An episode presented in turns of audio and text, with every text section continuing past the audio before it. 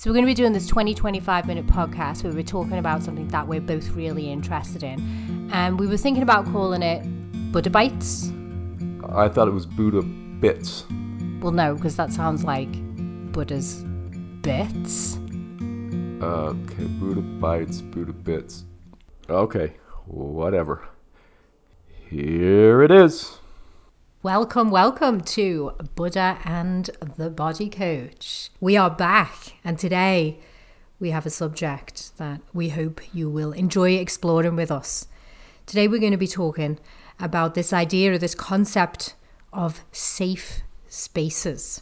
Safe spaces is a new idea which exists within our culture. And we both got interested in this for different reasons. So we're going to come at it from uh, a few different levels here today.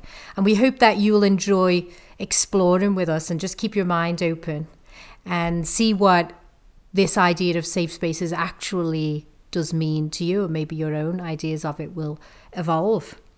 So, hello, T. Good morning. So, yeah, well, let's go into the interest then? You know, why is it that you got interested in safe spaces? I got interested in safe spaces because I realized that that's what I do. I create safe spaces for people. I create a space where people can bring whatever's going on with them internally, externally, and whatever difficulty or emotion they're feeling, and they're not going to be judged. They're going to be guided skillfully through those feelings and they're going to find oftentimes solutions to or ways to cope with the things that are most difficult in their lives, be that trauma or just the regular day to day.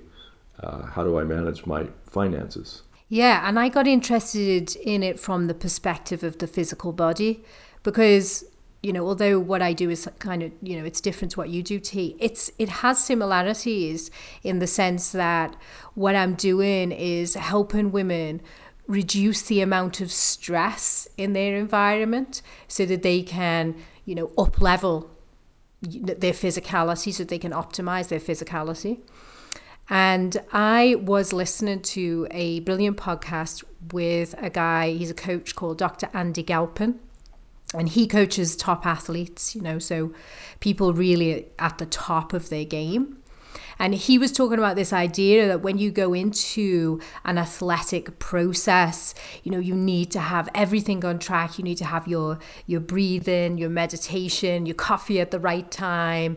You need to be making sure you're getting to bed on time you're getting enough hydration, you're not drinking alcohol, the, the environment is really curated. But then he was talking about how outside of that, we need to have flexibility. So if we can't function without getting up and doing our morning meditation or having our coffee at a certain time, then we're precious. and so this made me laugh because I thought, yeah, we do need these two kind of um, spaces in our lives. We need some safety. We need to be able to control stress, but then we also need to have a little bit of flexibility and allow for, you know, uh, a little bit of danger, maybe a bit of chaos in our lives. Yeah, and that's another reason why I got interested in this idea because while that's what I do, I create safe spaces I also encourage people to follow their challenges. And I also hope that some of the tools that I give people will help them in a world that does have challenges that can be um, chaotic, as you say. Do you remember how they define safe space? Yeah, the definition of safe space is a place or environment in which a person or category of people can feel confident they will not be exposed to discrimination, criticism, harassment, or any other emotional or physical harm. Yeah, exactly. And so in the culture, the way, well, let's say the way that the culture or the media kind of picks up this idea of safe spaces, it's often with derision. So the snowflake, you know, the college campuses where the kids need safe spaces all of the time. And oh my goodness they're not going to be able to function in the outside world without these safe spaces. And you know the kids are all getting too soft. And it's often that perspective that's pushed forwards by the media. Right. And every generation thinks the generation coming after them has it easier and, and there's almost this kind of sadistic wish that the next generation would be hazed in the same way that our generation was hazed. Okay, boomer. right. So that's uh, i'm not a boomer by the way. You're a cusper. so anyway. Well, we were talking about, you know, how it, on these college campuses, you know, there's this idea of this safe space built in. I mean, I know when I was in, we call it university in the UK, this idea didn't exist. And it's probably not as prevalent in English culture. Actually, I, I did talk to my niece about this. She's in university and she kind of had a vague idea, but I think it's a very American thing, you know, the, the concept of safe space. Yeah, and I think, you know, without going too much into what it is in colleges, because that's not really where our exposure is. Uh, we know that that's kind of where it became popularized, but I think the important thing is to realize that, like everything in our culture, it has become a straw man. It's kind of an either or. Uh, if you need a safe space, then you're a snowflake. And, and, you know, gen this or gen that, they're all just a bunch of weak, wimpy, needy babies who are sucking on mama's tit, so to speak. I know, which is such living crap, at home until they're 40 or whatever the trope is. But you know, I, I just want to say something to those tropes because yeah, there there may be some credence. There may be some people that there may be some pe- people that are a little softer than they were in World War II times, certainly, or the Depression. That certainly may be true. Um, at the same time, people are challenging themselves in ways that may have a little privilege in them, whether that would be climbing the face of a mountain or doing some of the Wim Hof things where they're going into these ice baths or subjecting themselves to, to very rigorous or, or difficult um, uh, climate experiences. Yeah, well, I mean, the truth of the matter is that, you know, our body needs some oxidative stress in order to get stronger, and comfort in the culture is killing us. So, you know, what we want to do today is just almost like explore the nuance like between when we need safe spaces, when they're useful, and, you know, when we might be overusing them. So, I think if we start off with usefulness, then you know in your work t like how how would you frame that so obviously people are doing some deep dives and they might be processing some deep shit you know and they need to be held right Deep shit indeed. I'm a deep shit swim instructor. yeah you are Yeah.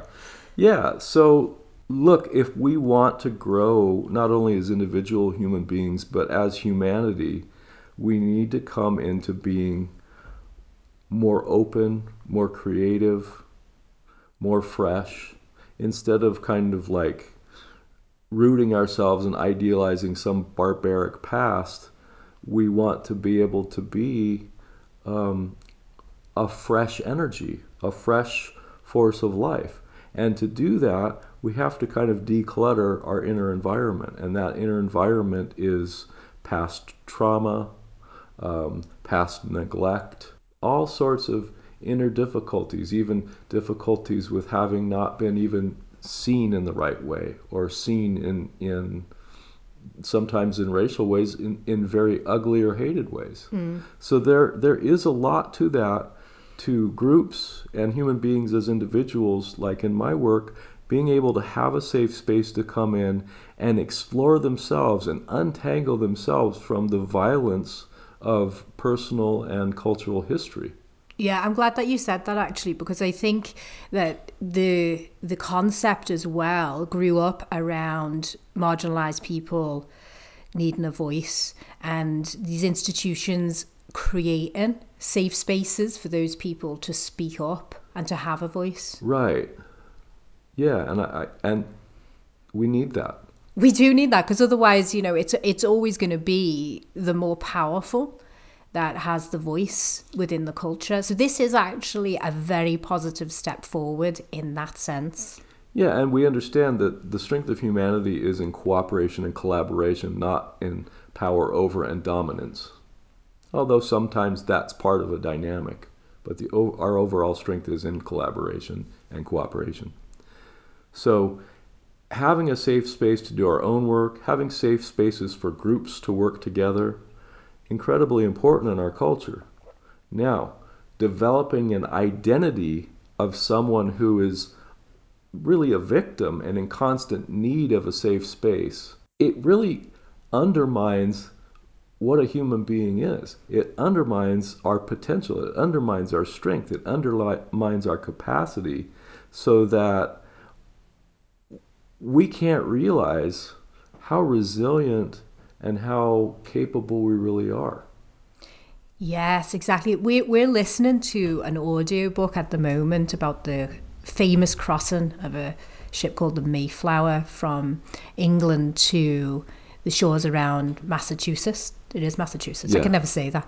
Massachusetts. Is that right? Mm-hmm. so, yeah, they, what these people, these pilgrims, had to go through just on a day to day basis is insane. The the the levels of comfort where setting up a shack.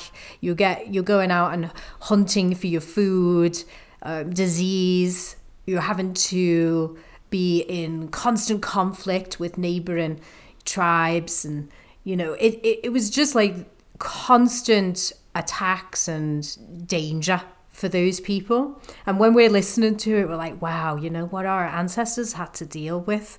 And it's it's so funny because, you know, over time we have leaned more and more into creating comfort in our culture.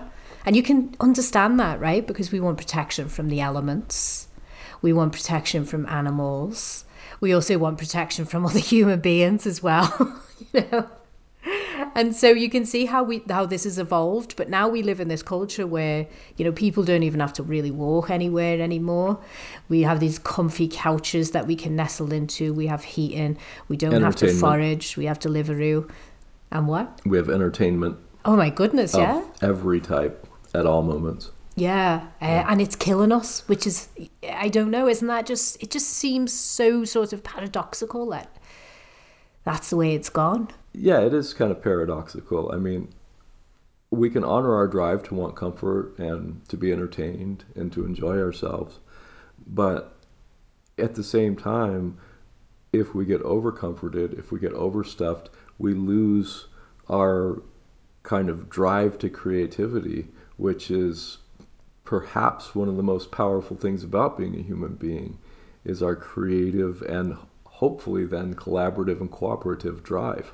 Mm, so it's almost like in our culture, we have to go out and seek unsafety, you know? So going to the gym, it is actually a form of oxidative stress. I mean, look in the past, these these pilgrims, they weren't going to the gym because they didn't have to. They were physically active all day in their lives. And they couldn't get enough calories to cover that physical activity. So this is really interesting stuff because coming back to the idea, I think especially of emotional safety.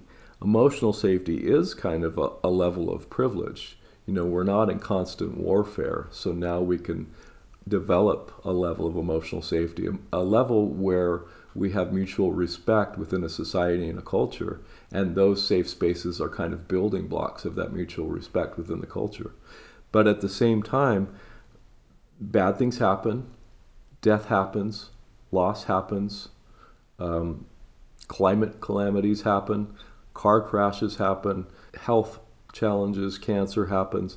So at the same time that we want to feel safe and that that safety inspires us to creativity and maybe even love, which is really important and we could talk about more, we also want to be a little bit tough. We want to be able to go uh, walk a couple miles if our car breaks down uh, an old dirt road. We want to be able to uh, chop a little firewood if we're staying at our cousin's cabin out in the woods for a weekend. We want to be able to, uh, you know, go in and clear some blackberry brambles if you live here in Humboldt County, yeah. and you're going to get probably stuck a couple times. Yeah, take a knife out with you in case the neighbor's dog attacks you. and, and that's mostly, yeah. Well, some great wild dogs around here, but that's physical stuff. But emotionally, we want to have some emotional resilience, and we want, uh, we need to like be able to not be liked by everybody. We need to be able to endure the fact that uh, other people are having emotional breakdowns sometimes, and there's a lot of um, things like road rage. Mean, we're encountering road rage all the time. It's really surprising. We have people just driving around in ways that are very threatening, and and then when someone does that, our own systems get activated. So we need to be able to endure some chaos, endure some threat, and re-regulate. And so the safe space basically becomes something that's internalized not something that we require externally. We develop a degree of inner safety that we can, through practices, come back to so that we can re regulate our, our own systems into safety and our own families and possibly our even greater our greater communities into safety. Yeah, but then like when we move out of it, we you know, it's um it's not gonna we're not gonna just collapse. I think that's what's important. Actually, while you were talking there, I was remembering something else that we talked about. And it was this idea that people, when they start to get into inner work, they become very identified with that. And let's say we're talking about uh, people who are working with deep trauma states, trauma seems to be one of the major areas that people tend to get tied up or lost in with this. So they go in to do the trauma work, but then they get very identified with their trauma and this becomes like who they are and so they constantly of course will require a safe space because if you're always in that activated place in your body that's a that's really tough and you mentioned something about a pendulum the pendulum swing. Yeah, that's a really great concept, and it comes from Peter Levine and the trauma work that he does. This idea of pendulation, and ex- I've seen exactly what you're talking about when trauma, which is now just this omnipresent word, when trauma first started becoming a word in the culture, because of what I do, I saw a lot of people going into trauma work, and as they would go into it, they'd kind of almost form like these little trauma clubs and become very identified with a tra- being a traumatized person. And I think, like you say, that's very unhelpful. And what was the question you were asking about it again? It was about the pendulum swing. Right. And so, what I find more helpful is to use the actual pendulum idea from Peter Levine's work to understand how we come in and out of safe spaces.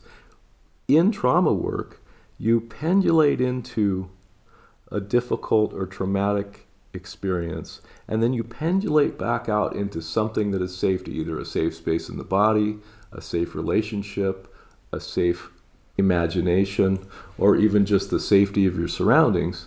And then you can pendulate back into the trauma. So, this idea of pendulating in and out of trauma work itself, in and out of inner work itself, so that I can move in, even when I'm working with someone individually, uh, we might go through some very tough territory, and we might just talk about the dog for a minute. Mm, yeah, that's great. because it's on a micro and a macro level, it's really important to be able to see, okay, I'm going into this now. This is a more difficult experience. And now I'm coming back into this safe experience. But anytime we try to take this pendulum and hold this pendulum over one side, or the pendulum is forced uh, through our through a way we can't control over to one side, then there becomes a real imbalance for us. So we want to have a freely swinging pendulum not one that's over on either side and not necessarily one that's just in the middle. But a theme of our podcast is this kind of free flow of our humanity from being, you know, really challenged and really facing a lot of difficulty and chaos to being very open and free and creative. That's a really beautiful concept. And very helpful, I think, because you know you meet people and they will tell you I'm traumatized. And even just saying that, you know, is a real identification there rather than I am processing trauma in my body because it's not who you are. And this this idea of trauma is everywhere in the culture now like you've just said. It's um I'm traumatized if somebody says something to you on social media you don't like. you know? Yeah, it's become kind of colloquial now to say, oh, Yeah. "Oh, that was traumatic." That was traffic Right. jam was traumatic. No. Right. so, you know, I think it also bears saying that this is where sometimes the victim can become the victimizer because once you actually have identified that I'm traumatized, then you kind of have a right, you kind of have an entitlement to go out and, and punish other people for that trauma. And that's just frankly not helpful. Yeah. It's, it's not helpful to anybody. Mm-hmm. So we need to hold, when we can, our own trauma and, and help other people along in holding theirs. But we don't need to become identified with being a traumatized person and a victim, essentially. And the victim word, I, I hesitate to use that because that's another thing people start slinging around at each other. But it is a truth. We can become identified as a victim. Yeah, exactly. I no, we definitely can, and it is also a trope as well. So, yeah, I mean, so when we are moving from this place where we are the victim, we are triggered a lot, we are the traumatized person, perhaps we're processing a lot of stuff. We obviously will require a more cushioned environment, and and that can be appropriate, but it's not forever, right? Right. So appropriate, but not forever. yeah, I like right. When appropriate, but not forever. So you know the recognition that the world isn't always a safe space, and we we need challenges. We need to be resilient as human beings, and that we can pendulum in and out, which does take a little bit of skill. You know, in order to be able to learn that, it kind of reminds me of the Stephen Porges thing. You know, the nervous system ninja. We can move in and out of different nervous system states. And I think that, you know, having this idea that we are flexible, you know, there are different parts of us that we can bring forwards. And at any one time, we will have healthy aspects of self alongside maybe the more dysfunctional stuff that needs to be processed and worked. Yeah, I think that's beautifully said, Alex. And I, I'm not sure what more I have to say about it, to be honest with you. Yeah. So I think uh, I think that I just want to say actually that the idea of safe spaces is quite an American concept. It it does exist in the UK and probably within um, you know people where marginalized people are spheres where marginalized people are having conversations i would say the this concept of safe spaces is probably more prevalent it's not so much in the universities. I did have a chat with my niece Evie, and she didn't seem to have much of an idea about it. She was a little vague. And if you think about Britain, the stiff upper lip, you don't show emotion. I mean, it just doesn't go along, does it, so much? So I think that, you know, the safe spaces idea is very much over here. Certainly where I'm from in Liverpool in the northwest. It's a hard port town. I mean, people are working hard to make sure there are no safe spaces. Yeah, and so certainly it is more of a American phenomenon. I think you're right. But it doesn't mean that there isn't value in it. It just means that we don't want to get too caught up in it so that we can't see our own resilience. And also, we don't want to be so defended against it so that we're just kind of a hard shell of a person walking around defended all the time.